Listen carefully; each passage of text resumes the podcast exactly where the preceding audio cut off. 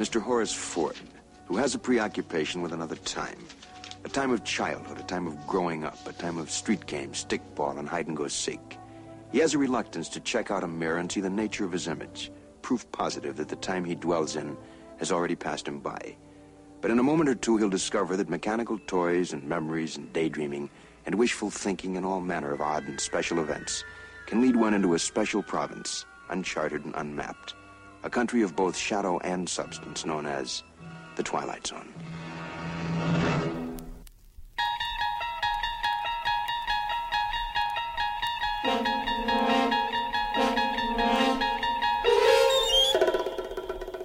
Strefa Mroku to podcast o legendarnym serialu telewizyjnym.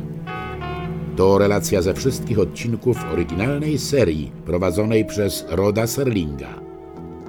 Omawiamy szeroki kontekst i wpływ, jaki wywarł ten serial na cały gatunek fantastyki, horroru i właściwie na całą kulturę.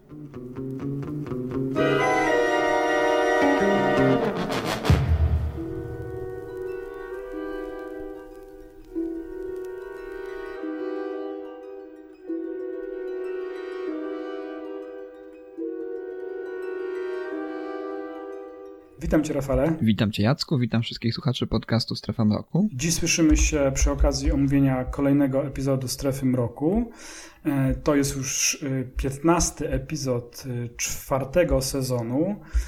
Ten 15 epizod wiąże się z tym, że no powoli zmierzamy do końca tego sezonu. Tytuł tego epizodu to The Incredible World of Horace Ford. Reżyserem tego epizodu jest Abner Biberman, a autorem scenariusza Abner, przepraszam, Abner Biberman jest e, autorem, e, jest reżyserem, a autorem scenariusza jest Reginald Rose. Um, mhm. Tyle na początku informacji dotyczących y, podstawowych rzeczy, jeśli chodzi o ten epizod.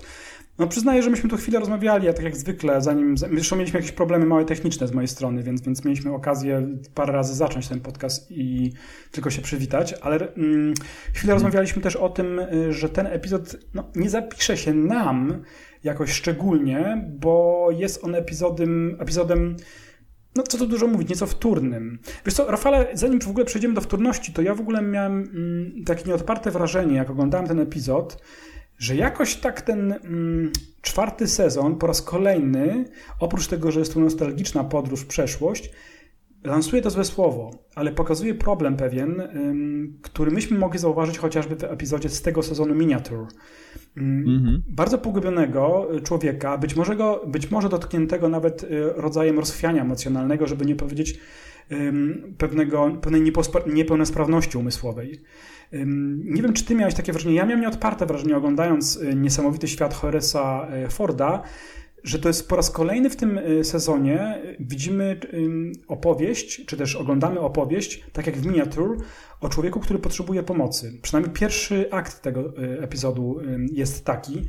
I nie wiem, nie chcę tu się doszukiwać jakichś, wiesz, wielkich, wielkich um, spraw dotyczących komentarza ówczesnej sytuacji, ale mamy 63 rok, być może naprawdę ta Ameryka zachrzania za bardzo i również w strefie mroku pojawiają się takie epizody, epizody coraz częściej, pewnego zagubienia, ale też otwartego mówienia o tym, że mężczyźni um, pracujący, um, dobrze wyglądający, mający nawet rodzinę, mają problemy psychiczne. Mhm. To jest dosyć ciekawe dla mnie w tym kontekście, chociaż y, jak mówię i powtarzam, mm, z punktu widzenia fabuły on jest wtórny chociażby do takiego epizodu jak Walking Distance chociażby, czyli podróż sentymentalna, y, nostalgiczna w kierunku dzieciństwa, plus widziałem tutaj jakieś takie połączenia z miniatur. Nie wiem, nie wiem jak ty do tego podchodzisz. To jest dla mnie takie odkrywcze.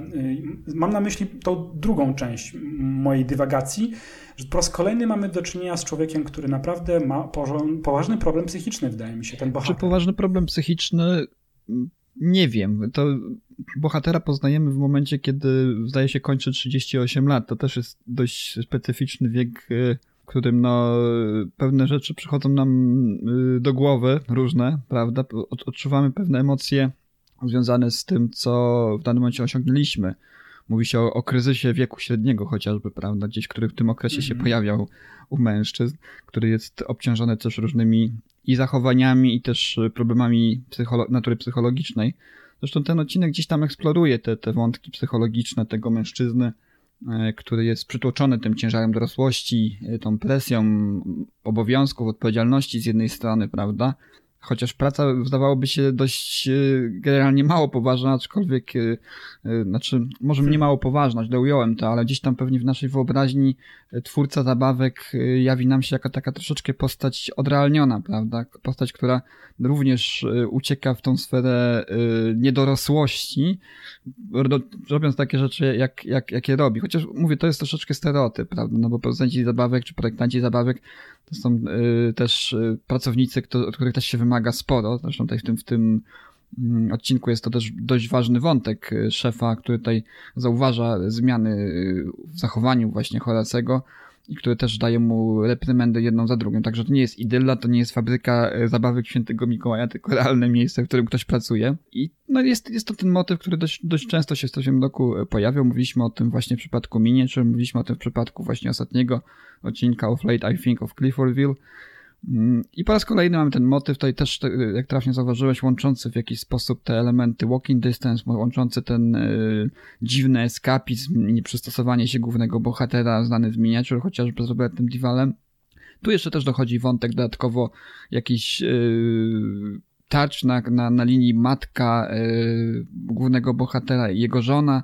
Jest tu też taki, taki wątek też, który nie do końca jest dla mnie jasny, jeżeli chodzi o tą, o tą relację ich, ale wydaje mi się, że tej, to, się, co się dzieje z głównym bohaterem też jest efektem tego konfliktu, którego on jest świadkiem, bądź też no, uczestnikiem, jeżeli chodzi o, o, o tą całą sytuację. Więc tak, no mieliśmy już tego typu motywy, mieliśmy tego typu y, problemy y, w jakiś sposób yy, ilustrowane w strefie mroku. Tu w tym odcinku nie jest to zrobione ani lepiej, ani gorzej niż w większości odcinków, które powstały mhm. E, po Walking Distance. Bo Walking Distance jest takim wyznacznikiem tego, co zrobiono z tym pomysłem najlepiej, jeżeli chodzi o strefę mroku. Później bywało różnie z tym, tak? Raz lepiej, raz gorzej. No to jest taki średni, powiedzmy, yy, średnia taka analogia tutaj do, do tego pierwszego odcinka. Zresztą nie bez przyczyny y, twórca scenariusza Reginald Ross, znany chociażby z, chociażby, no najbardziej chyba znany z tego, że, że był twórcą scenariusza do, do klasyka 12 Gniewnych Ludzi, yy, przedkładał ten pomysł już wcześniej yy, Serlingowi. Okazywało się wówczas, że Serling sam uznał ten pomysł zbyt podobny do do odcinka y, Walking Distance i bardzo często y, odrzucał to, tak? Koncepcja adaptacji tego scenariusza, aż w końcu, co się okazuje, jednak go zadaptowano w czwartym e, sezonie, co też e, pokazuje, jak e, inne podejście było do Sellinga do, do pewnego rodzaju tematów. On to, co wcześniej odrzucał, tutaj uznał za stosowne zrealizować w strefie mroku, co, co już też pokazywało, jaki, jaki też był stan produkcji tego serialu na tym etapie. Także, że już nie, nie bano może, a nawet łatano dziury jakieś, powiedzmy, Y, scenariuszami, które, które y, były wcześniej odrzucane, wcześniej były odkładane na półkę, tak? Sam odcinek, sama, sam tutaj y, pomysł na niezwykły świat Horace'ego Forda był już realizowany dwukrotnie wcześniej w telewizji przed strefą roku. E, wcześniej pojawił się też e, w, bodajże w 1955 roku w roli głównej wystąpił Art Carney, którego pamiętamy ze znakomitej roli podłego świętego Mikołaja z odcinka The Night of the Meek. Więc tutaj też e, fajna rola prawdopodobnie. Było to zrealizowane wtedy mm, w serii General Motor Presents. Oraz y, w drugiej adaptacji, zdaje się w, okolicach właśnie e, roku 61, y, pojawiła się również adaptacja, zresztą w tej samej antologii, y, w, którą, w której wcielał się właśnie w postać Horace'ego Forta Alan Young, znany aktor dubbingowy, który, który później w latach 87-1990 y, zapisał się w pamięci amerykańskich dzieci, y, podkładając głos pod Sknerusa McQuatcha w kaczych opowieściach, w DuckTales, tak? Mhm. No i, a sam sam aktor, który wcielił się w Alana Younga, znaczy Alan Young, który wcielił się właśnie w Horace'ego, Y, też był bardzo dobrze znany amerykańskiej widowni y, z serialu, w którym występował jako y, właściciel konia Eda, który mówi. Więc tutaj też taka, takie powiedzenie. A w końcu dotarł ten, ten scenariusz do, do strefy mroku, w końcu to zrealizowane w strefie mroku i dzisiaj oceniając z perspektywy właśnie czasu, dość chłodno go przyjmujemy, bez specjalnych negatywnych emocji, bez też specjalnych pozytywnie mocnych wrażeń, więc no, myślę, że możemy przejść tutaj do tej analizy tego odcinka, co w nim zagrało, co w nim nie zagrało sobie go dokładnie omówić. Trudno się nie zgodzić z tym wszystkim, co powiedziałeś przed chwilą. Przejdziemy do epizodu. Oczywiście my nie wymagamy od naszych słuchaczy, żeby porównywać tutaj na bieżąco ten epizod do chociażby Walking Distance, epizod, który omówiliśmy ponad 3 lata temu i był rzeczywiście, tak jak powiedziałeś, pewnym wyznacznikiem, żeby nie, nie powiedzieć probierzem dla podobnych epizodów, mm jakie pojawiały się później w strefie mroku. Oczywiście tutaj pojawiają się te leitmotywy znane, chociaż nawet, wiesz, Walking Distance tak, jak najbardziej. A pamiętasz ten epizod o staruszkach mieszkających w, w domu starców, którzy uciekają również w świat nostalgii, mm -hmm. w świat... Kick the can. Dokładnie, mm -hmm. kick the can. dzieciństwa za pomocą tytułowej właśnie puszki, kopiąc ją gdzieś tam bawiąc się jako, jako dzieci, pamiętając tą zabawę. Tu, tu, się, tu się bardzo wiele rzeczy mhm. łączy. Z tych wcześniejszych odcinków pojawiają się te elementy chociażby ze wspomnianego Astop at Willowby, gdzie mhm. ta nostalgia właśnie za powrotem kończy się dramatycznie dla, dla głównego bohatera. Kick the Can, oczywiście wspomniany przez ciebie The Miniature, e, nawet wcześniejszy odcinek, który omawialiśmy, Of Late I Think of Clifford, gdzieś tutaj jego elementy mhm. pobrzmiewają. No i oczywiście gdzieś ta powiedzmy klamra, która to spaja, czyli, czyli scenariusz, dobrze nam znany scenariusz The Walking Distance. Tak, więc um, dzisiaj Naszym zadaniem będzie przedstawienie tego epizodu tak, jak go teraz y, pamiętamy podczas oglądania, z tą uwagą rzeczywiście, że nie będziemy tutaj mieli do czynienia z y, wybitnym epizodem. I to jest oczywiście choroba czwartego sezonu Strefy Mroku. Ten epizod gdzieś tam niknie. Nawet jeśli, wiesz, oceniamy bardzo dobrze rolę Pata Hingleya, który tutaj się wciela w tytułową postać. On naprawdę jest świetny w tej roli. Mm, zwłaszcza kiedy gra na takiej strunie y, pewnych kontrastów. To też na pewno zwróciłeś na to uwagę, kiedy on jest y, raz zmęczony, raz jest rozradowany, a, a, a raz jest znowu bardzo rozemocjonowany, wręcz ym, agresywny. Dlatego też mówiłem o tym ym, moim skojarzeniu z Miniature, że mamy do czynienia z człowiekiem, który Zresztą tak, tak jest tutaj to przedstawiane, on wymaga pomocy. I do takiej pomocy, która być może jeszcze w latach 50., wiesz, nie byłaby tak sprzedawana dosłownie, czy też tak y, prezentowana w telewizji, jak jest teraz, bo tam pada po prostu i jego żona, i jego pracodawca mówią o pomocy psychiatrycznej, prawda? Dosłownie pada tam takie coś z ust y, jego pracodawcy, mówi do Horacego, jego szef, mówi umów się na wizytę do psychiatry. To jest uważam też szczegół, ale jeśli mielibyśmy rozpatrywać e, strefę mroku z punktu widzenia takich badań socjologicznych, to wydaje mi się, że to też jest e, ważne, ważna ta zmiana. E, facet nie tylko jest właśnie, wiesz, Johnem Wayne'em, który strzela do Indian, ale już w telewizji pojawiają się te postaci, te charaktery dosyć zróżnicowane, wskazujące na no, różne aspekty naszego życia, w tym wypadku na no, kiełkujące gdzieś tam załamanie nerwowe u naszego bohatera.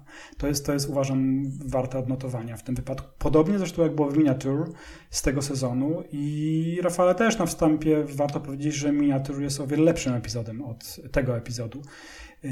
Nawet pod względem kreacji Roberta Divala, który jest oczko wyżej jeszcze niż y, Pat Hingle, tutaj grający Horacego Forda.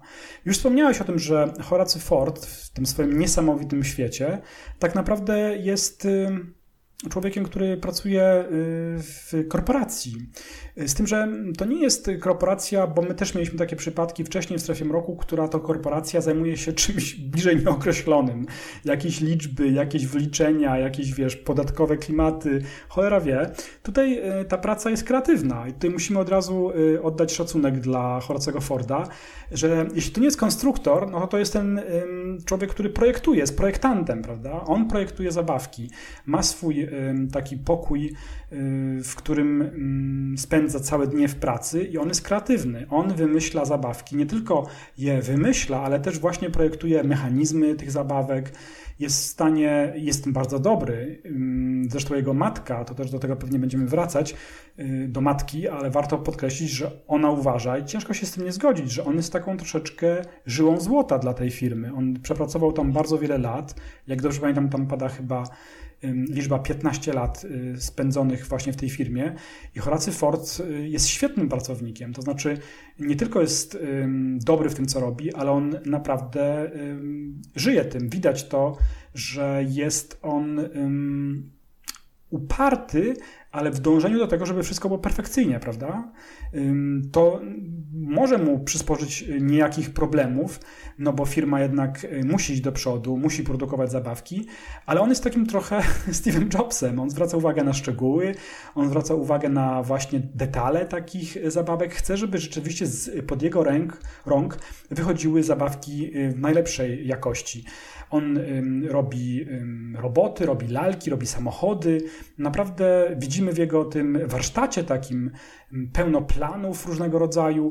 Widać, że on y, cały czas nad czymś pracuje, że jest w trakcie realizacji kolejnego jakiegoś przedsięwzięcia, jakiegoś nowego pomysłu.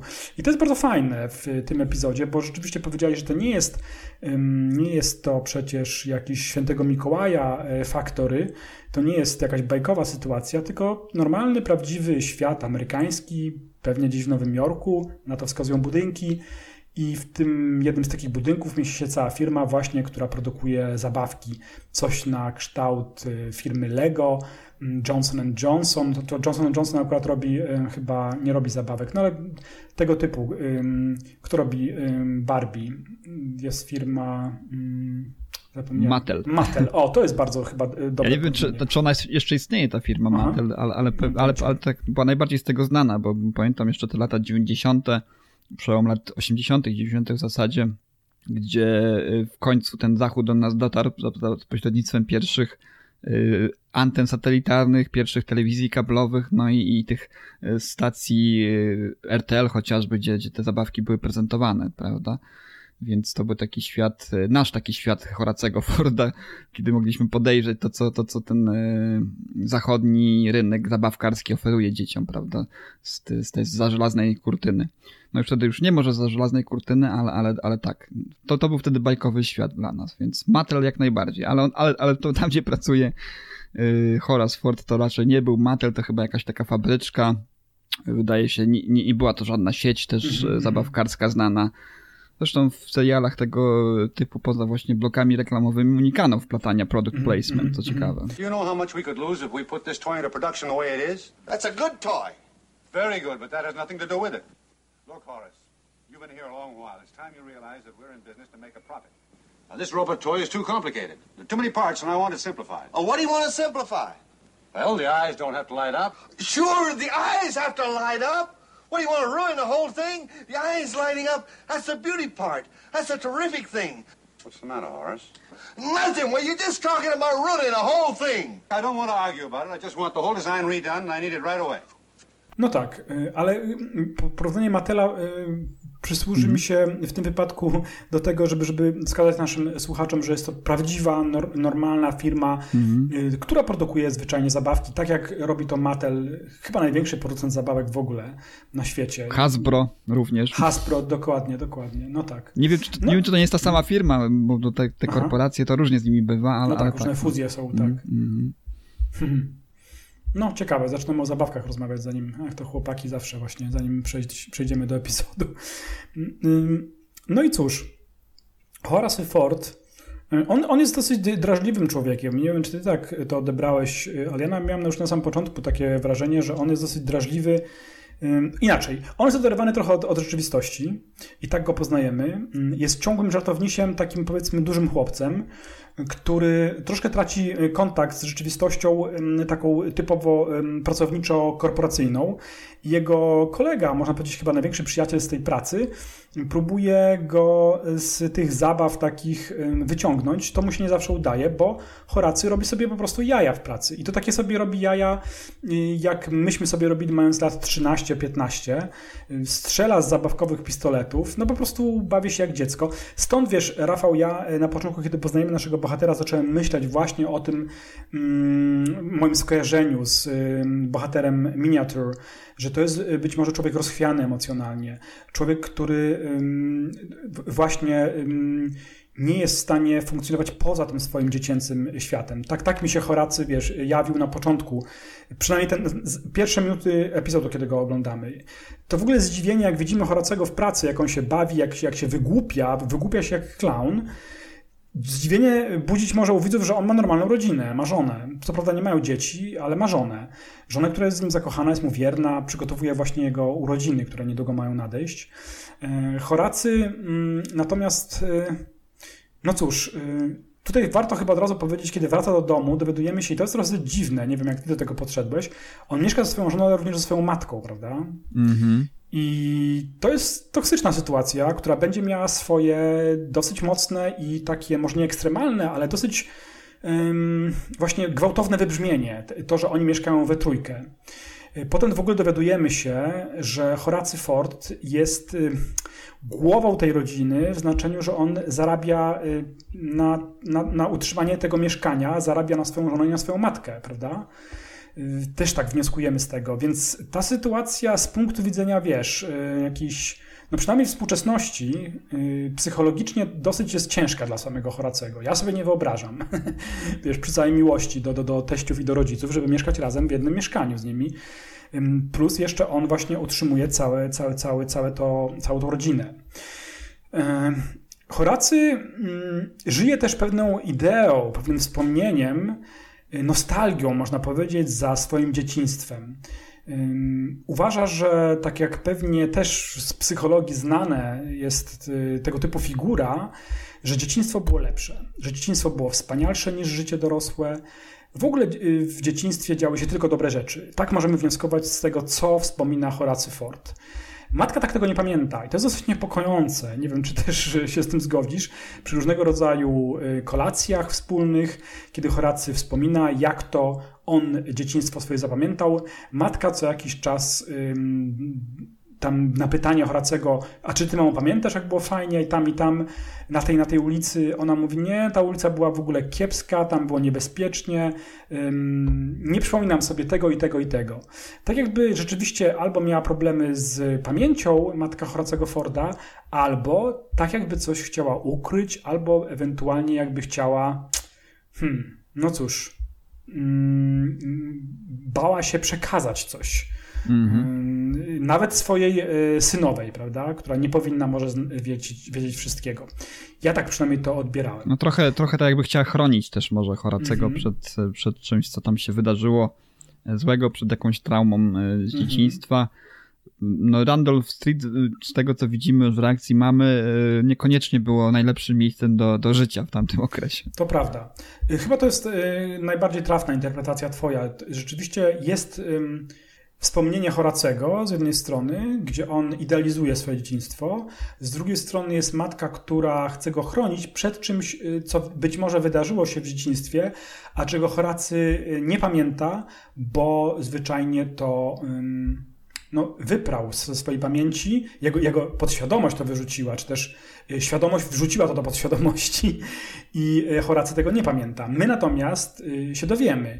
Otóż Horacy mm, po różnego rodzaju no, takich scysjach, takich kłótniach rodzinnych, on wychodzi z domu i udaje się na tą ulicę swojego dzieciństwa.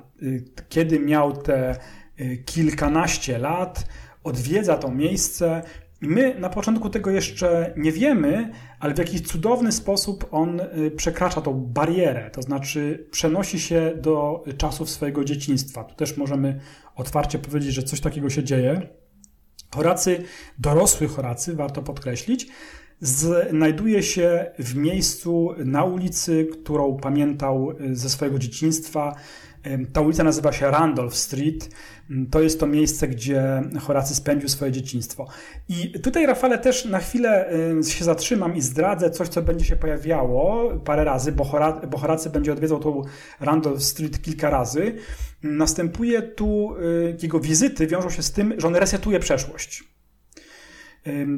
Kiedykolwiek się tam pojawi, ile, ile, ile razy się tam pojawi, to wszystko odbywa się na nowo. Jego, jego nie, nie wspomnienie, tylko jego tam obecność jako dorosłego człowieka na tej ulicy. Y, pewne wydarzenia y, kropka w kropkę się powtarzają to wypisz, wymaluj przypomina Dallas 63 e, Kinga. Chyba się zgodzisz, gdzie tam rzeczywiście przejście przez króliczą norę resetowało przeszłość roku 60 tam któregoś, czy 59 i e, nasz bohater ilekroć znajdował się mm, w przeszłości, a wcześniej ją na chwilę opuścił, resetował całkowicie przeszłość. Taki dzień świstaka z mm, powrotem o kilkadziesiąt lat do tyłu w wypadku Horacego, bo to jest 30 parę lat, mm -hmm. on się cofa do tyłu. Hmm, przypominało mi to bardzo Dallas 63. W związku z tym po raz kolejny zmierzamy do tego, że Stephen King jest bacznym był bacznym, czy jest bacznym oglądaczem strefy mroku. Chyba musimy się zgodzić też tutaj, że gdzieś tam to mu się pewnie skojarzyło. Tak. Mm, jeśli to nie jest, wiesz, bezpośrednio, to jednak ja bym się pokusił o to stwierdzenie, że naprawdę on wiele pomysłów czerpał ze strefy mroku po prostu. Tak, tak.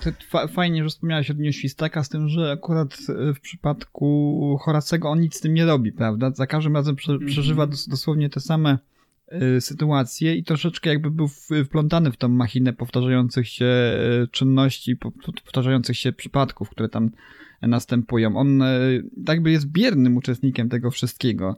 Wiemy, że na przykład Bill Murray w Dniu Świstaka nauczył się szybko wykorzystywać to, że przed jego oczyma są rozgrywane te same y, sytuacje cały czas.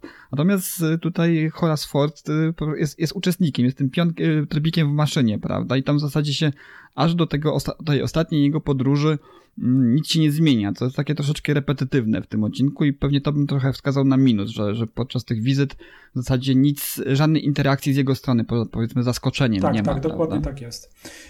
To resetowanie tej przeszłości mnie się podoba i troszeczkę też odpowiada pewnie, wiesz, jakiemuś tam, też jak mielibyśmy tutaj troszeczkę pójść w sprawy mm, naszej biologii pewnie odpowiada temu, jak my pamiętamy pewne rzeczy. To jest jakaś repetatywność się włącza. Włącza się nam jakieś skojarzenie, które może nas prowadzić przez wspomnienie, ale to wspomnienie się nie rozwija, to znaczy mamy pewne wspomnienia. To w ogóle dosyć ciekawa sprawa, jeśli chodzi o Horacego, idąc y, tym tokiem mojego myślenia, że my zazwyczaj pamiętamy bardzo dobrze naszą przeszłość, a jeśli pamiętamy coś złego, no to na przykład Pamiętamy to tak, że nam zrobiono krzywdę. Ten rodzaj wybielania e, przeszłości wiąże się pewnie z naszym jakimś sukcesem ewolucyjnym jako, jako gatunku. No po prostu stres jest e, potrzebny do uciekania przed lwami. Niekoniecznie stres jest potrzebny, żeby go przeżywać na nowo i na nowo przez całe życie, bo to wiadomo może skończyć się bardzo niedobrze dla naszego organizmu. W związku z tym nasza przeszłość często przez nas jest pamiętana raz fragmentarycznie, Dwa, raczej pamiętamy dobre rzeczy. Zwróć uwagę, Rafale, że bardzo często mówi się o Złotym Wieku w czasie przeszłym. Było wspaniale kiedyś. Każde pokolenie ma, prawda? Ludzkie tego typu wspomnienie. Kiedyś inaczej smakowało jedzenie, wszystko było prostsze, za komuny to się żyło, bo, bo była praca i nie było smogu, nie było covida i tak dalej, i tak dalej. Myślę, że to jest y, przynależne do nas, y, ludzi, tego typu myślenie tu bym to przekładał na to, jak zachowuje się Horacy, co oczywiście będzie miało moim zdaniem i uzasadnienie tego, co mówię, i pewne konsekwencje w finale tego epizodu. To się sprawdzi, że, że coś tam jednak Horacy nie do końca zapamiętał tak, jak się działo. On e, wraca do swojego domu, jest roztrzęsiony, próbuje przekonać swoją żonę, że był w świecie dzieciństwa. I tu jest pewna rzecz, której ja do końca nie rozumiem. To znaczy w tym epizodzie nie rozumiem.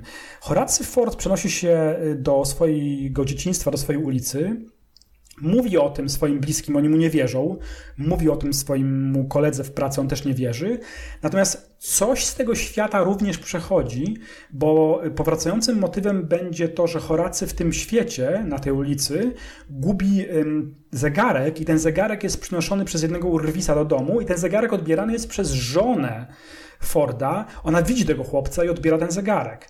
Nie rozumiem tego. Jeśli to wszystko dzieje się w głowie Horacego Forda, no to dlaczego również żona jego widzi tego chłopca, który przychodzi do nich do domu, żeby było jasne? Puka, ona otwiera drzwi. To, to zdaje się nie dzieje, nie dzieje się w głowie no tak, no Forda. Tutaj mamy właśnie po, po, potwierdzenie tego, że, że raczej nie jest to tylko jego imaginacja, więc tutaj pewien element naturalny mm, w tym wszystkim zachodzi, więc, więc to nie jest coś, co, co tylko się w głowie, co jest tylko takim jakimś zaburzeniem mm -hmm. psychicznym samego Horacego Forda. Ciekawym to jest elementem to, że, że odebrawszy ten, ten zegarek, okazuje się, że, że y, jego żona postanawia za, zachować tę informację dla siebie, że zegarek mm -hmm. znalazła gdzieś, -hmm. nie informuje go o tym, więc tutaj też kolejny taki, taka wskazówka, że coś tam, coś tam w przeszłości samego yy, Horacego było nie tak. Nie wiadomo, czy, to, czy ona chce go po prostu ochronić, czy też po prostu boi się, że mm -hmm. gdyby potwierdziła ten, yy, ten fakt yy, tych opowieści właśnie Horacego, żeby go nie straciła też, nie, na przykład. Co zresztą też w samym finale ma, ma duże znaczenie i wydaje mi się, że tutaj też ta interpretacja tego, że, że ona po prostu chciała go ochronić, czy też sama wyprzeć tę, tę świadomość tego, że, za świadomości to, że, że te rzeczy, o których on opowiada, dzieją się naprawdę, mm, ma, ma miejsce właśnie, właśnie w tym, co widzimy pod koniec odcinka. Hello, children. How's my boy? Fine. You hungry? A little. Good. Dinner's almost ready. Oh, Laura, there's something wrong with the chicken. It's like leather. These birds they sell you nowadays, like people don't know what chickens are anymore. It looks all right to me. Well, how is the office today? Well, it's okay. What's the matter? Nothing. Nothing the matter. No, I can tell, just from your voice. What is it? Nothing. Everything's fine. Let's have dinner. Boy, I'm telling you, that Mr. Jetson is just plain nuts. The guy reminds me of Corey. Hey, Mom, you remember Mr. Corey?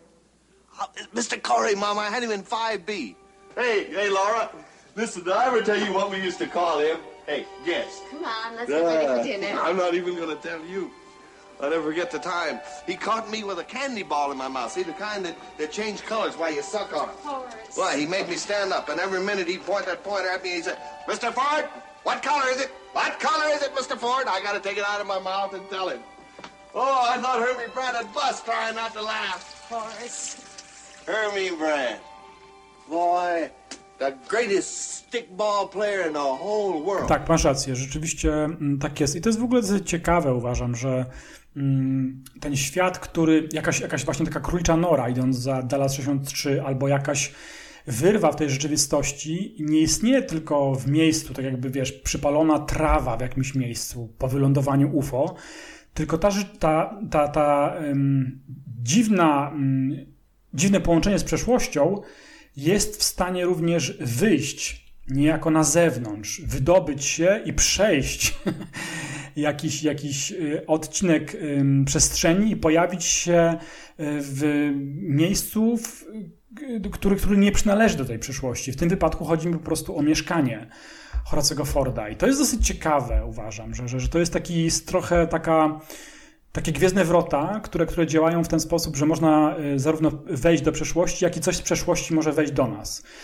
Nie jest to rozwinięte w kategoriach y, grozy, ale wydaje mi się, że to jest, y, przynajmniej na mnie, to, to działa tak, jakby z horroru. Wiesz, gdyby Rafale, no, mam nadzieję, że ty nie masz, ja też nie mam, jakichś niesamowitych, złych y, wspomnień z dzieciństwa, no ale Załóżmy, że gdyby koszmary z dzieciństwa mogły nas nawiedzać teraz, pukając do naszych drzwi, to nie jest to tak wesołe. Być może też o to chodzi tutaj żonie e, Horacego, która chce go chronić przed tym. To nie jest nic wesołego, co mogłoby nas spotkać, gdyby rzeczywiście coś, z czym sobie powiedzmy poradziliśmy, albo coś, co jest przeszłością, coś, co minęło, idziemy do przodu, pukało do naszych drzwi dosłownie i po otwarciu okazywałoby się, że za drzwiami stoi strach z dzieciństwa.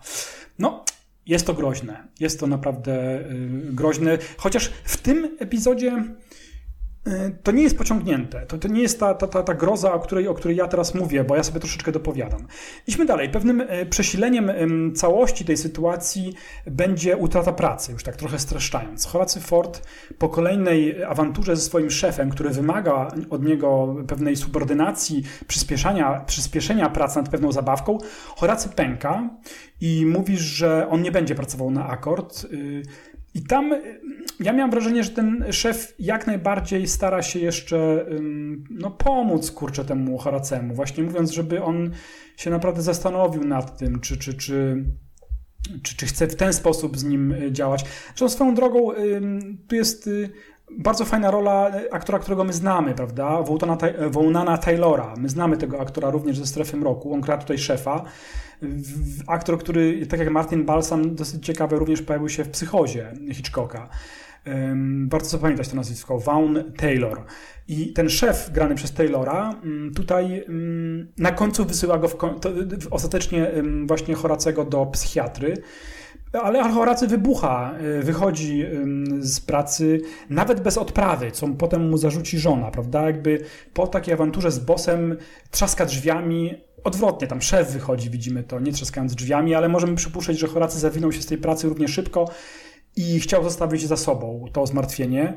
Y, Pojawia się w domu no, taki apatyczny, można powiedzieć. Y, dochodzi do awantury. Matka wpada w totalną rozpacz. Tu, dowiadujemy się w tym momencie, kiedy on traci tą pracę, że oni byli uzależnieni od niego, zwłaszcza matka która y, wpada w rodzaj takiej histerii, można powiedzieć. Ma ogromne najpierw wyrzuty mm, do Horacego, później do jego szefa, mówiąc, że na pewno się nie poznał na tym, jak wspaniałym pracownikiem jest Horacy. Dowiadujemy się, że Horacy pracuje tam 15 lat tej pracy. No, ciężko do niej mieć pretensje, do tej matki, myśląc o tym, że rzeczywiście, jeśli ktoś pracuje 15 lat, zostało po prostu wysłany do domu z kwitkiem. No, należy mu się chyba coś, jakaś rodzaj przynajmniej odprawy, jeśli nie emerytury. Mm, no ale matka potem jakby popłynęła już zupełnie. Tam dochodzi do awantury między matką a synową, między żoną e, Horacego a jego matką, mm, gdzie pada bardzo brzydkie e, sformułowanie, brzydkie no w tej awanturze. Żona mówi Horacego, zamknij się, iść do swojego pokoju, do matki. I to jest to, co, to, to jest życie na wulkanie, to co wcześniej mówiłem, że to mieszkanie mm, dorosłego mężczyznę w mieszkaniu ze swoją żoną i z matką może prowadzić właśnie do tego typu sytuacji. Matka zaczyna płakać i wychodzi, y, znaczy idzie zamknąć się w swoim pokoju, a żona próbuje dowiedzieć się coś więcej od y, Horacego. Y, jest bardziej łagodna na pewno w stosunku do swojego męża, ona nie krzyczy na niego, próbuje dowiedzieć się, co się stało zaleca dużo spokoju. Zresztą potem dosyć fajnie mówi, to mi się bardzo podobało, kiedy żona Horacego do niego mówi, Dobrze, jest piątek, jest weekend, odpoczniemy, znajdziesz sobie nową pracę, wszystko będzie dobrze. My do końca tak nie wierzymy w to, że wszystko będzie dobrze i że Horacy znajdzie w poniedziałek nową pracę, bo ona tam mówi coś takiego, że w poniedziałek zacznie szukać nowej pracy. I w inny sposób, ale ona popycha tego Horacego, prawda? Tak jak matka. Próbuje go popychać. Trudno się też dziwić. No, Horacy nie wiem, czy ty tak, Rafale, tego podchodzisz, ale, ale on odpłynął trochę, nie? Z punktu widzenia domowników, to Horacy odpłynął w, tym, w, tym, w tym właśnie w czym. Nie wiemy do końca w czym. Mm, hmm.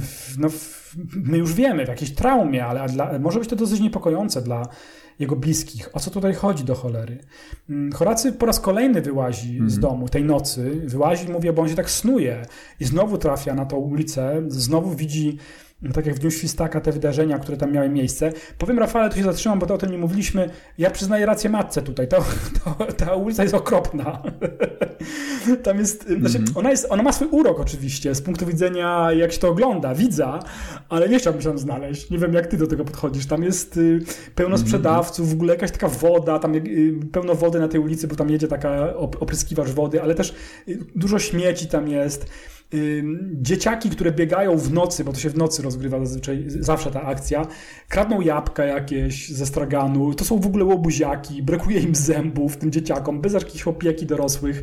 Tak. No, no, no, jest to szemrana okolica tego rzeczywiście dzieciństwa tego Horacego. Nie, to nie na pewno, na pewno to nie są przedmieścia amerykańskie, zresztą te przedmieścia mhm. amerykańskie również w telenowelach, czy też w serialach komediowych. One też, w strefie mroku on, też się pojawiały. Też się pojawiały. One były też w jakiś sposób ide idealizowane, prawda? Te, te, te przedmieścia, czy też małe miasteczka.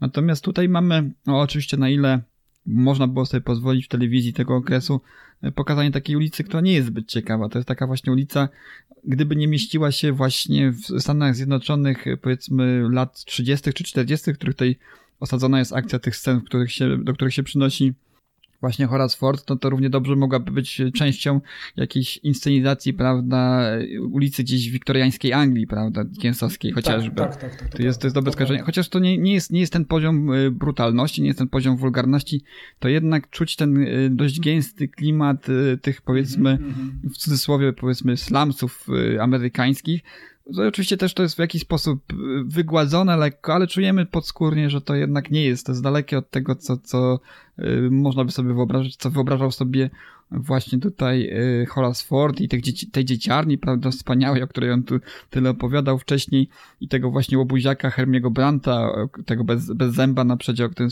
wspomniałaś, wspomniałeś wcześniej, mm, że to wszystko nie jest takie idealne. Tu już widzimy właśnie na tym etapie, w tym momencie, że tutaj zaczynają się rzeczy dziać, które gdzieś w jakiś sposób nie korelują z tymi wspomnieniami, które zachował, czy też ze wspomnieniami w swojej głowie, które zatrzymał, ale wyparł te, te negatywne emocje i wspomnienia, które są związane z, tą, z, tą, z tym miejscem. Bo y, trafiamy w końcu do załuku. Załuku, który no, wygląda ciut gorzej nawet niż ta ulica. Mhm. I tam w tym zaułku y, no, widzimy, jak ich nazwać, Rafale? No młodocianych bandziorów? No chyba tak. Tacy właśnie y, troszeczkę jak z Olivera Twista chłopacy, którzy to nie spędzają czasu oglądając Bonanzę. Przecież no tutaj pewnie mamy lata 30, no to nie spędzają czasu słuchając radia i audycji Orsona Wellesa z rodzicami, tylko snują się po tej ulicy mm, i raczej to jest taki gang młodocianych, czy też y, jeśli nie młodocianych, no to gang nastolatków, no bo oni mają pewnie po 14-16 lat. No i y, Horacy, jako dorosły mężczyzna, tu warte ciągle odnotowania, staje naprzeciwko nich, próbując się z nim porozumieć. Oni go nie widzą, nie słyszą, takie ja mam wrażenie, przynajmniej na początku.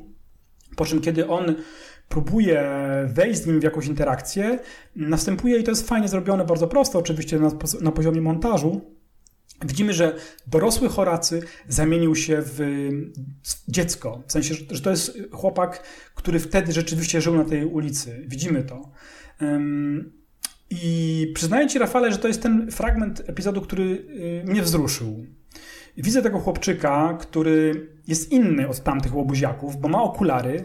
Ja momentalnie, nie wiem czy ty, ale miałem skojarzenie z Władcą Much. Mam na myśli oczywiście mhm. książkę i mm. postać, którą tam nazywano bardzo nieładnie świnką, która była torturowana prosiaczek, przez, tak. prosiaczek mm. przez inne dzieciaki.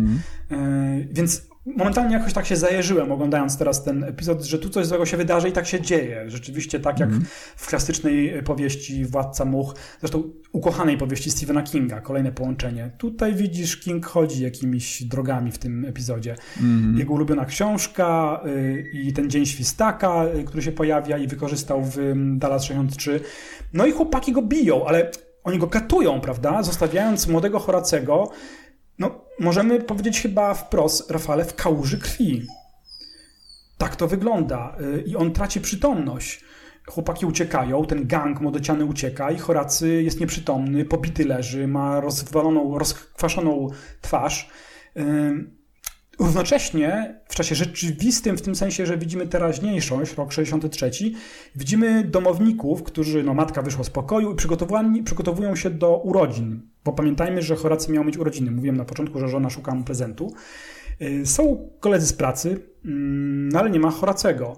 I pojawia się coś złowieszczego. Ktoś puka, oni gaszą światło, myśląc, że to jest Horacy. I widzimy, że tam jest chłopak ten chłopak z gangu bez zęba, który po raz kolejny daje tej żonie ten zegarek i odchodzi uśmiechając się. Wszyscy go widzą zresztą. I powiem Ci, Rafale, że, że, że to, to, znowu mi się włącza horror w tym momencie. Że to jest takie trochę. Mm, taka legitymizacja y, tego, tej przemocy, że ten chłopak chwali się tym, że wyciąga niejako tą żonę Horacego z domu, no bo ona biegnie za nim, biegnie za nim na tą ulicę i znajduje y, chłopczyka, nieprzytomnego swojego męża. Mm, znowu widzimy montażowo, że ona, ona, ona odwraca się, zaczyna płaczeć, płakać, odwraca się z powrotem do nieprzytomnego tego chłopaka i widzimy, że on na nowo zamienił się w dorosłego mężczyznę, w męża jej, który ma na sobie ślady pobicia dosyć ciekawe, więc ona bierze go pod rękę i odchodzą z tej ulicy. Dodatkowo jeszcze tak się kończy ten epizod, że na latarni wysoko na tej ulicy siedzi ten chłopak uśmiechnięty z tym szczerbatym mm. zębem i szczerzy się do e, kamery wprost, kiedy, kiedy już Rod Sterling zamyka ten epizod. No i tak się kończy ten epizod. On, on się kończy bardziej niepokojąco niż, niż nam się pewnie pierwotnie może wydawać, bo mm. Mm, tu nie ma rozwiązania takiego, że Horacy yy, wiesz, odzyskał pracę, że będzie wszystko dobrze w jego życiu. Raczej yy, interpretujmy to tak, nie wiem czy się zgodzisz z mną Rafale, że on dowiedział się o swojej traumie, nie? Jakby mm. wrócił do dzieciństwa, przeżył tą traumatyczną y, sprawę, czyli no pobicia, y, raz, że wykluczenia z grupy, bo on chciał być tym również urwisem, chciał mieć gang. Y, nie dosyć, że został odrzucony przez ten gang, to równocześnie no, prawie, prawie został zamordowany. Nie wiem, czy ja teraz przesadzam, to, to oczywiście czekam na ciebie, co ty o tym sądzisz, ale, ale niepokojąca jest ta końcówka. No mo może, może tak być, tak. Może tak być, ponieważ mamy to do czynienia może nie z takim y, fizycznym przekroczeniem bariery czasu przez y, Horacego Forda, ale raczej przez przywołanie właśnie tych y, traum dzieciństwa, zmaterializowanie się ich, prawda, personifikację tych traum, które okazują się jak najbardziej realne i potrafią mieć fizyczny wpływ na, na samego Horacego. Tutaj widzimy właśnie ten element pobicia. Rzeczywiście jest to duży, duży element horroru, bo czy mamy do czynienia z jakąś siłą nadnaturalną, która właśnie personifikuje się w postaci tych, y, tych miejsc i tych ludzi z, z przeszłości samego Horacego, czy też po prostu no, jest to jakieś zaburzenie też y, u, samego, u samego Horacego, który kreuje niejako właśnie tą y, quasi rzeczywistość i jakoś podświadomie mierzy się z tą traumą. Ja myślę, że, że finalnie jest to oczyszczające dla samego Y, Horasego Forda. Myślę, że to możemy być jak najlepszej tej myśli odnośnie tego, co będzie dalej. Tak? Zmierzenie się czasami z taką traumą y, wydaje się mhm. dobrym elementem, prawda, oczyszczającym y, w momencie, kiedy, kiedy są takie spojenia wyparte. Zresztą mamy dużo teraz dywagacji na ten temat właśnie tego, czy, czy, czy coś takiego jak wspomnienie wyparte jest realnym jakimś stanem psychologicznym, czy po prostu istnieje i też naukowcy się tym troszeczkę głębiej zdaje się zajmują niż wcześniej w związku z różnymi aferami, które teraz wybuchają, prawda? Mm, zwłaszcza w środowisku filmowym w Stanach Zjednoczonych. Mhm. E, tutaj no, być, myślę, że to jest dla, dla samego, dla samego Horacego będzie to oczyszczające.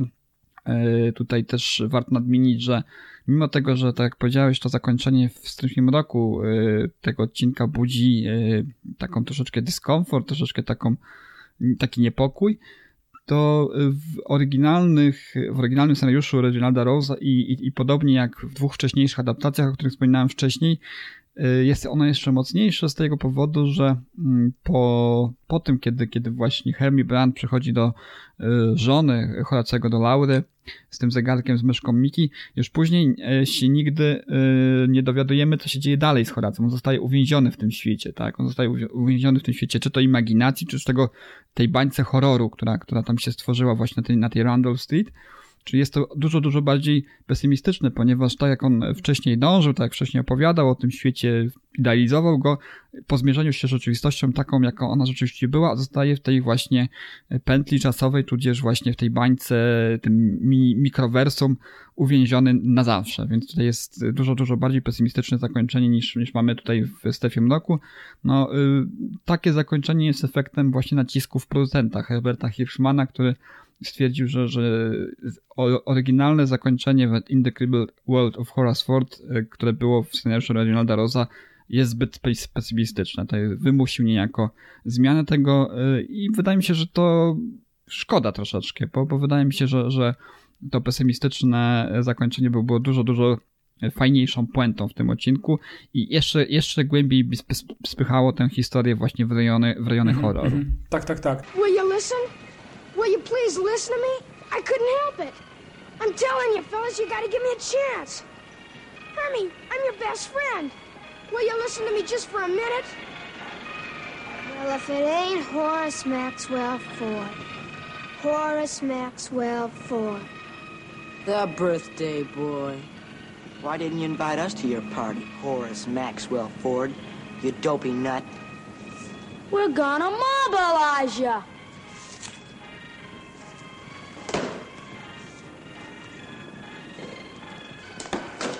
No, come on. No, stop! Stop, please, no!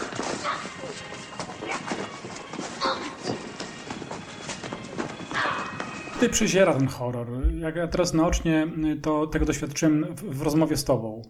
Nie miałem takiego wrażenia, jak oglądałem ten epizod, bo on tylko się pojawia, gdzieś jest zaznaczony, ale, ale wydaje mi się, że interpretacja nasza wskazuje na to, że tutaj ten epizod y, mógłby być właśnie w kategoriach y, gatunkowych y, grozy. Mm, zwłaszcza mm, to, to, to prześladowanie, które tu się pojawia. To jest dosyć ciekawe też to, że mm, nie matka otwiera drzwi temu chłopcu, tylko żona. Mm. Tak mhm. jakby, wiesz, no właśnie, coś próbowało przeleść na, na, na jego ukochaną, na młodszą osobę. Y, może osobę, która tego nie doświadczyła, bo matka nie chce pamiętać, y, tak nam się wydaje, prawda? Nie chce mówić przede wszystkim o tym, co wydarzyło się na tej ulicy. E, żona nie wie nic, y, ani od swojego ukochanego męża, Horacego, ani od swojej teściowej. W związku z tym tutaj wydaje mi się, że to jest fajne, że ten chłopak z Szczerbaty, ten ba młody bandyta cały czas jakby napastuje to złe słowo, no, no, no w jakiś sposób tak, tą, tą żonę w, przychodząc do domu i przekazując jej, mm -hmm. jej, jej, ten zegarek y, męża. Z, z, raz jest to zegarek normalny, raz jest to z myszką Miki zegarek, to też jest dosyć ciekawe. Ten zegarek z myszką Miki ma nawiązywać do tego, że rzeczywiście on pochodzi z tego, z tej przyszłości. Mm, no ale mm, tutaj y, wracając do tego, o czym mówiliśmy na samym początku, tutaj troszeczkę za uszy, Rafale, mam wrażenie, wyciągamy te wszystkie rzeczy. One tam są, być może zauważył mm -hmm. je Stephen King, na pewno je zauważył. Stephen King, yy, wstydź się, po prostu oglądasz Strefę Mroku i robisz potem ogromne książki z tego, a, a tak naprawdę nie wymyślasz nic nowego, tylko właśnie uwypuklasz te cechy y, odcinków Strefy Mroku, które my teraz wyciągnęliśmy. Ale poza tym wszystkim, co my tutaj jesteśmy w stanie dzisiaj wyciągnąć i zinterpretować, to ten epizod nieco umyka, prawda? Umyka, umyka takiej y, świetności mm tych epizodów, które my znamy. Mm, jeśli mówimy o horrorze, no to, no to naprawdę mieliśmy Patience to Dream chociażby, prawda? Wybitny, mm -hmm. też epizod y, w stylu horroru nawiązujący do koszmarów śnionych na jawie. To był świetny epizod. Tutaj y, wydaje mi się, że następuje rzeczywiście to zmęczenie tego czwartego sezonu i po raz kolejny pojawia się pewna wtórność oraz w tym wypadku moim zdaniem też nie do końca, tak jak też zauważyłeś ty, nie do końca y, zdecydowanie się, w którym kierunku idziemy w tym, w tym, w tym epizodzie, dramaturgicznie. Czy mm. będziemy ratować Horecego Forda, czy będziemy go potępiać, że nic z tym nie zrobił, co z matką. Dużo to jest otwartych rzeczy. Chociaż epizod trwa 52 minuty, to dużo to jest rzeczy takich otwartych, ale, ale moim zdaniem tak niedobrze nie, nie otwartych. Ja lubię otwarte zakończenia w filmach, ale w tym wypadku wydaje mi się, że brak tych odpowiedzi prowadzi nas do pewnej miałkości w mhm. efekcie końcowym. Tak, takie ja mam wrażenie. Nawet wiesz, epizody, które mówiliśmy, pisane były przez ghostwriterów, chociażby Jerego y, Sola, mm. epizod The New Exhibit mm. Na spółkę z Charlesem Beaumontem, o wiele, wiele lepszy epizod moim zdaniem. I też mówiliśmy wtedy o e, gatunku horroru. E, przypominam e, gabinet figur woskowych. Mhm. Znaczy tutaj dodatkowym takim elementem, który moim zdaniem wpływa negatywnie na, to, na, na odbiór tego odcinka jest to postać samego Horasego Forda. To, to nie jest postać, do której się jakąś specjalną empatię żywi. O ile można było zrozumieć właśnie postać Roberta Divala, o oczywiście inne postacie tego, tego rodzaju, nawet e, tego z ostatniego odcinka, prawda? Feder Smitha, który, który był no, negatywny, ale dobrze napisany, no, dobrze napisana postać. Natomiast e, Horace Ford jest bardzo irytującą postacią. E, te jego wygłupy, te jego zachowanie są takie strasznie nielogiczne, kiedy na przykład szef zwraca mu uwagę i szef tutaj jest bardzo wyrozumiały w stosunku do tego, co, co, co wyczynia właśnie Horace jak, jak się zachowuje, to on nagle od, odkrzykuje, krzyczy na tego szefa, yy, denerwuje się, irytuje. No być może jest to jakiś, jak, w jakimś stopniu yy, realistyczne zachowanie osoby dotkniętej właśnie takimi problemami psychicznymi. Natomiast no, ona była, była strasznie irytująca, ta postać. Ja wiem, że tutaj yy, Pat Hingle bardzo dobrze gra. On świetnie się wciela, zwłaszcza kiedy gdzieś tam próbuje przywołać dziecięce zabawy z pamięci, te rymowanki dziecięce to jest wszystko bardzo fajnie zagrane, natomiast sama postać, mimo tego, że jest tak fajnie odzorowana, czyli gdzieś tam e, podąża za tym, co scenariusz e, tutaj podpowiadał samemu aktorowi, to jest to postać irytująca. Dla mnie to jest e, irytacja tego samego poziomu, którą wzbudzał u mnie przynajmniej mm, pan Bevis, prawda? Mm, także, no to mm -hmm. nie wiem, no nie za bardzo lubię tę postać i nie za bardzo się też przejmuję jego losem, tak? To, to jest chyba taka, taki yy, tutaj paradoks, ponieważ, no, tak jak wspomniałem, mamy horror, mamy coś, co dotyka e, w sposób negatywny głównego bohatera, ale trudno mi się tak na dobrą sprawę przejąć i zrozumieć do końca tę postać przez właśnie to, jak została napisana. Zgodzę się z tobą, zgodzę się z tobą. Mm, I tyle. Nie wiem, czy coś jeszcze mamy do powiedzenia o tym epizodzie. Mm, bo następny epizod y, On Tuesday We Leave for Home wydaje mi się dosyć ciekawy z punktu widzenia pewnego powtarzającego się motywu w strefie mroku, być może nie tak y, jawnie pojawiającego się w y, tym sezonie. Mam na myśli recykling. I teraz będziemy mieli recykling do kwadratu w końcu. Mm. Mówiąc wprost, wybierzemy się na zakazaną planetę. I to zakazaną planetę wybierzemy się na wielu mm. poziomach. Łącznie z Jamesem Whitmorem, który grał w filmie klasyku mm. science fiction E, Zakazana Planeta i James Whitmore, Whitmore wystąpi w epizodzie On Tuesday, On Tuesday We Live of Our Home. E, science fiction w reżyserii Baza Kalika. My bardzo lubimy tego reżysera, prawda, Rafale? Baz Kalik to jest dobry reżyser Strefy Mroku mm -hmm. i scenariusz Roda Serlinga. Okej, okay, może to nie jest też kolejny z wybitnych epizodów, ale, ale ja go lubię i fajnie będzie móc e, podziwiać czerni i bieli mm, te dekoracje, mówiąc wprost, które pojawiają się w filmie klasycznym Forbidden Planet z 1956 roku studia MGM. Stąd oczywiście też um, studio mogło sobie pozwolić, to, to po prostu to jest ta sama kompania, prawda? CBS i MGM to jest, to jest firma, mm. która, która działała na polu kina i telewizji w tym czasie i sobie wypożyczali czasami sprzęty, a sprzęty z zakazanej planety, ilekroć mieliśmy do czynienia z science fiction, pojawiały się w strefie mroku nagminnie. Mm -hmm. Był statek kosmiczny niedawno, mieliśmy w tym sezonie, prawda, zniszczony. Mm -hmm. to, to, pamiętam na pewno.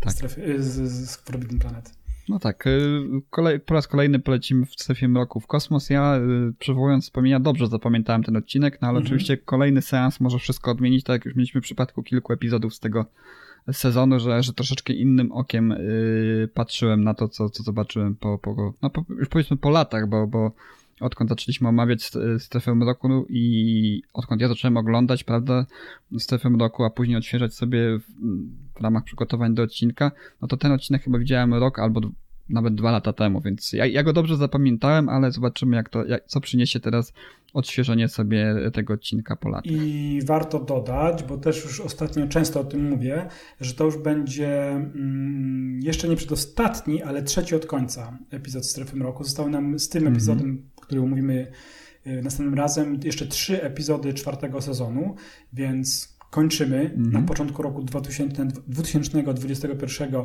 czwarty sezon Strefy Mroku. Mm, po czterech latach nagrywania. My co roku mamy jeden sezon, tak się składa. Ten sezon był nieco krótszy, I będziemy robić oczywiście wielkie podsumowanie. Jest tutaj mniej epizodów. Mm. Zobaczymy. To jestem bardzo ciekawy. W związku z tym też, że jest mniej epizodów, jakie trzy epizody wybierzemy. Jest duże prawdopodobieństwo, że będą się one znacznie częściej po, powtarzać, nasze epizody ulubione, w związku z tym, że jest ich mniej. Mm. No ale zobaczymy. To też już przygotowujemy naszych słuchaczy do wielkiego podsumowania czwartego sezonu. Mm, wkrótce, no bo jak z tym epizodem właśnie to jeszcze trzy spotkania w ramach czwartego sezonu, jakieś specjale, ale jakby nie było, zbliżamy się do końcówki czwartego sezonu, który rozpoczęliśmy z zeszłego roku i teraz już na, na początku tego roku kończymy. Nieco szybciej. A potem będzie w ogóle więcej epizodów, ale będą krótsze znowu, więc, więc łatwość mm w oglądaniu przyjdzie znowu.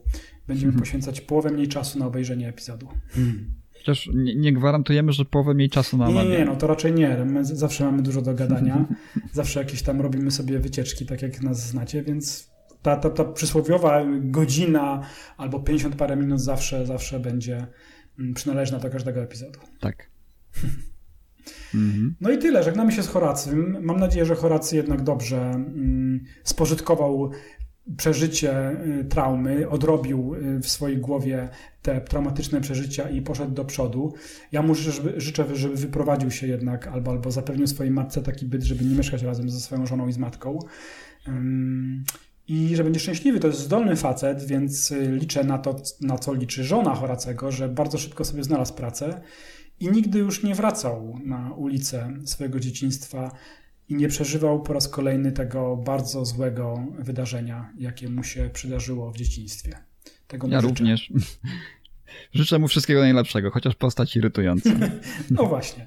My jesteśmy bardzo empatyczni i tolerancyjni dla naszych fikcyjnych bohaterów strefy mroku. No dobra, Rafale. To dzisiaj już wszystko, nie przedłużamy. Słyszymy się oczywiście wkrótce w strefie mroku. Do usłyszenia. Dziękuję również i do usłyszenia. I don't know what happened to you either, Horace, but I think we're all like that. We remember what was good and we black out what was bad. Maybe because we couldn't live if we didn't. Let's go home. There's a party waiting.